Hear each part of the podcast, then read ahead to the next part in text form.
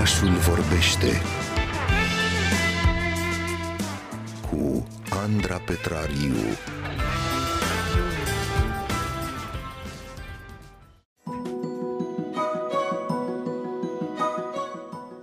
Poveștile ne ajută să ne minunăm de noi și de lume. Asta crede scriitoarea Iulia Iordan, care probabil că deja știți că nu prea poate să stea foarte mult fără să fie înconjurată de povești.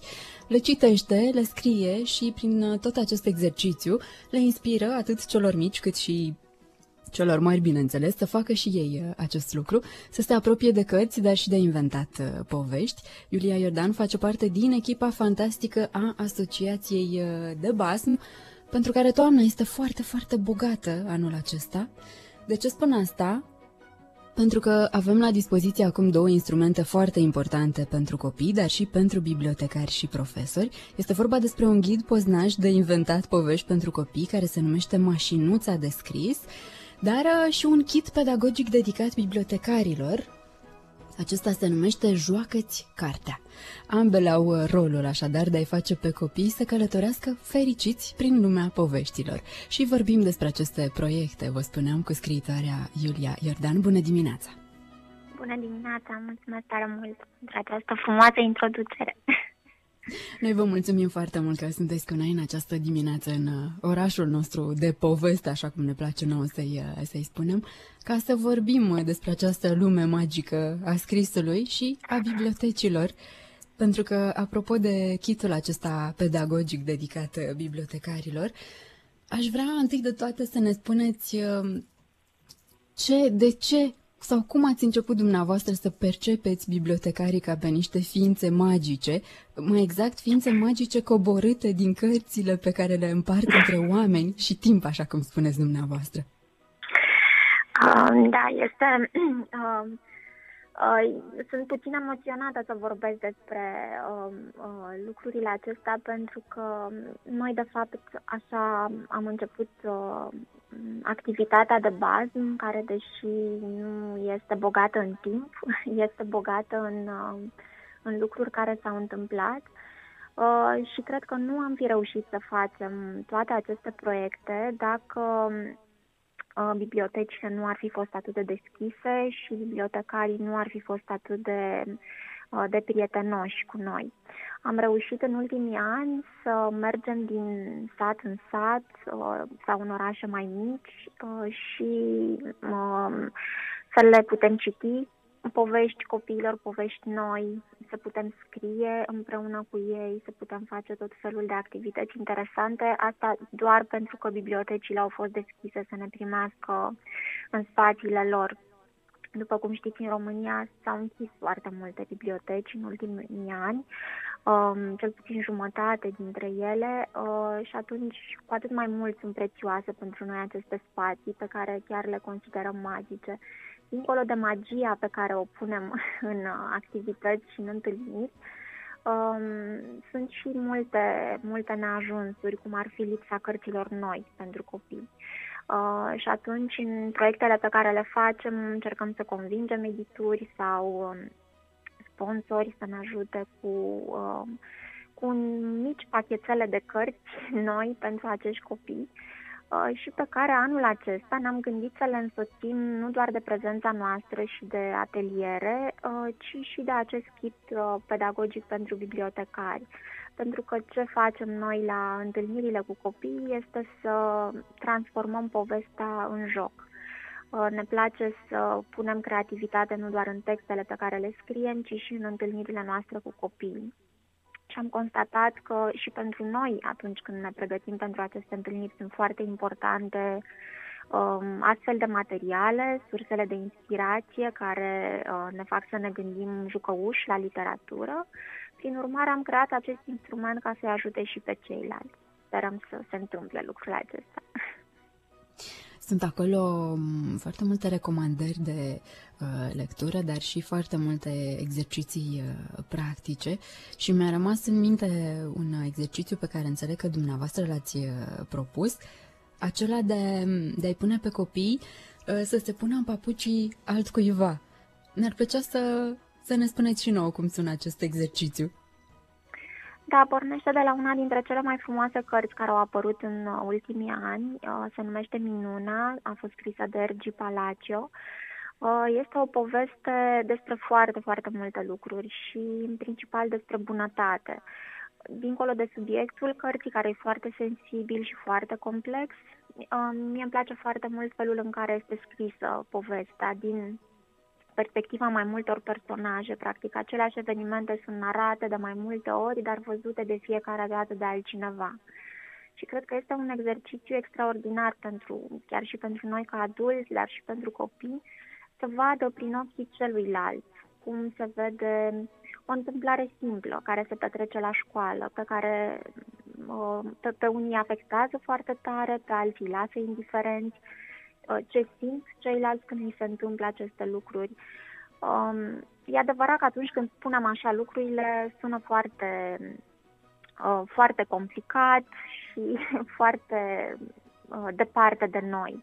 Însă atunci când transformăm lucrul acesta într-un joc, cum ar fi pur și simplu să schimbi încălțările și să vezi că și, nu știu, petreci opt ore cu, uh, cu un copil de vârsta ta, în aceeași clasă, în aceeași spațiu, te joci, înveți, sunt aceste diferențe între noi, foarte simple, foarte palpabile. Dincolo de ele există diferențe și mai mari, privința emoțiilor și a felului în care înțelegem lumea. Uh, pornind de la lucruri foarte simple, de genul ăsta, care pot fi niște exerciții foarte amuzante atunci când le punem în practică, încercăm să, să, să, le, să le dăm puțin mai mult decât le dă povestea propriu-zisă, pe care unii o citesc, alții nu.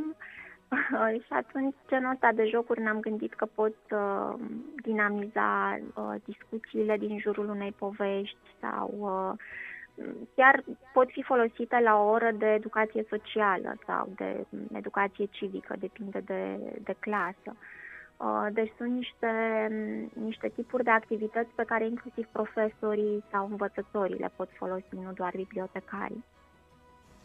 Cum, cum deschidem acest kit, dăm acolo de o definiție tare frumoasă pentru biblioteci, și anume faptul că ele sunt agenții de turism fantastice, unde lucrează ghizi care îi pot însoți pe copii pe drumul lor către orașul Prietenia, țara încredere în forțele proprii sau continentul toleranță. Tare mult mi-a plăcut!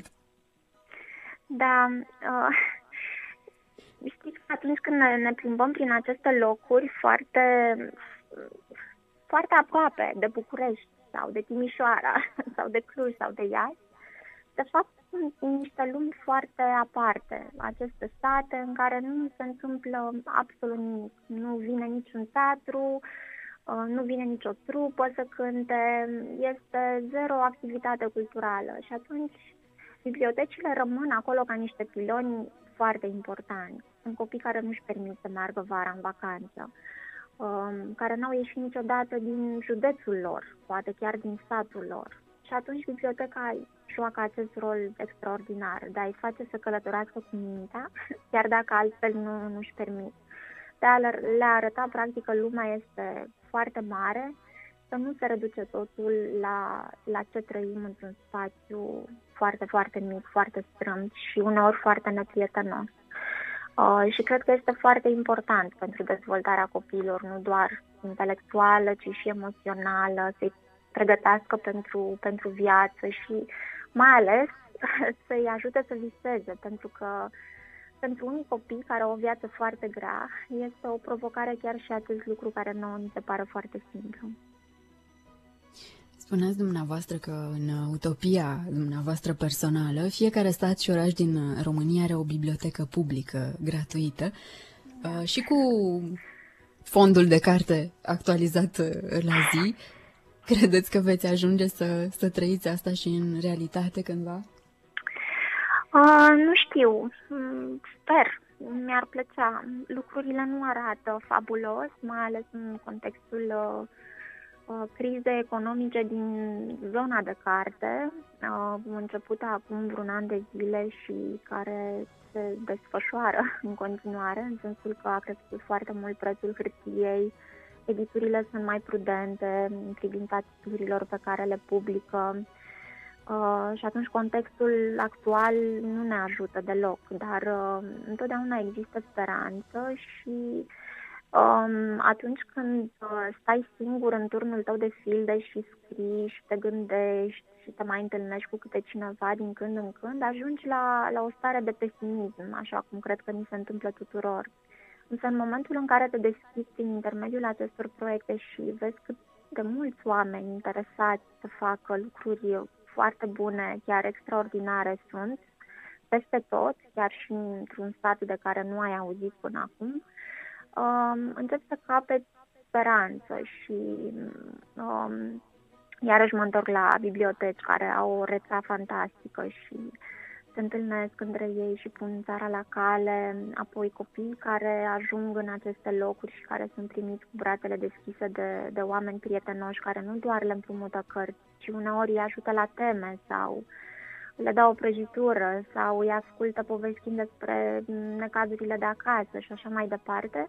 Nu ai cum să nu, să nu steci.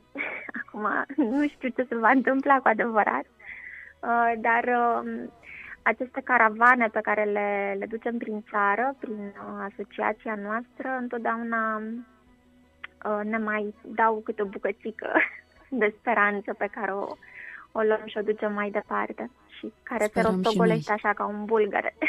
Sperăm și noi, da, alături de dumneavoastră, dar aș vrea să, să deschidem puțin și ghidul acela poznaș de, de inventat povești despre care spuneam și să ne povestiți puțin din întâlnirile dumneavoastră cu cei mici de până acum. Ce ați observat? Ești, își doresc ei să scrie propriile uh, povești? Încep să scrie? Să îndoiesc de faptul că ar putea face asta? Cred că depinde foarte mult de vârstă și evident și de felul în care se lucrează cu ei și acasă și la școală. Sunt copii foarte încrezători, sunt copii care duc o, o, o lipsă de, de încredere în propriile forțe. Um, dar în principal această lipsă de încredere am observat noi că scade odată cu vârsta. De aceea um, ne tot preocupă vârsta preadolescenței și adolescenței, când se produc tot felul de schimbări, când copiii nu mai au un învățător care să îi ghideze pe parcursul întregii zile și să-i cunoască foarte bine, ci se fragmentează, au profesori pentru toate materiile și cumva și ei intră așa într-un cont de umbră și dacă nu sunt susținuți și de acasă, riscă să, să-și piardă aceste abilități creative pentru că ele nu sunt uh, stimulate de școală. Um, și atunci acest ghid uh, de inventat povești a fost, uh, a fost scris tocmai ca să-i ghideze pe cei care și-ar, uh, și-ar dori să scrie mai mult, care și-ar dori să-și pună emoțiile uh, sau ideile uh, pe o pagină. Um, copiii inventează povești în mod natural, um, chiar dacă nu le scriu, chiar dacă nu le spun, pur și simplu se derulează acolo un film în mintea lor. Adesea. Depinde de noi să, să-i facem să capete încredere că vocea lor contează, că poveștile pe care le, le creează ei sunt importante și de asemenea ce mai facem la ateliere este să le povestim cum ia naștere o carte, să-i trecem prin toate aceste etape, pentru că de la scris povestea până la cartea din librărie se întâmplă foarte multe lucruri și este un proces și destul de lung. Și lor li se pare absolut fascinant să le povestești despre ceea ce la un graphic designer, cum lucrează ilustratorul, ce face editorul, ce se întâmplă la tipografie. Ne-am bucurat ca în viitor să putem să-i ducem prin toate aceste locuri și să le facem cunoștință cu toți acești oameni extraordinari care fac cărțile, oamenii din spate, din culise. Prin urmare, încercăm să le oferim o perspectivă cât mai bogată despre ce înseamnă să faci o carte și, de fapt, câte meserii sunt în spatele ei, câte opțiuni au ei dacă ar vrea să aleagă o meserie creativă. Apropo de aceste culise, chiar mă întrebam dacă știu ei oare ce, ce este aceea o mașinuță de scris? uh, da, asta vom, vom vedea la atelierele care urmează acum. În următoarea perioadă pe care le vor ține colegele mele prin școli și în care vor testa o parte dintre exercițiile care au fost inventate pentru acest ghid. Da, unii știu de prin muzee, alții poate chiar au pe acasă de la rude care au avut asemenea preocupări în trecut, dar și acesta e un subiect interesant pe care îl discutăm cu ei, pentru că uneori ne pun tot felul de întrebări despre ce mănâncă scriitorul la micul dejun, cum îi vine inspirația, întrebarea clasică, și cum scrie. Și atunci fiecare dintre noi povestește despre cum scrie pe, nu știu, în continuare cu creionul pe, pe hârtie, într-un caiet, cum ținem un jurnal sau cum își notează repede în telefon un personaj care i-a apărut în minte sau cum transferă pe laptop ce, ce și-a notat într-o agendă.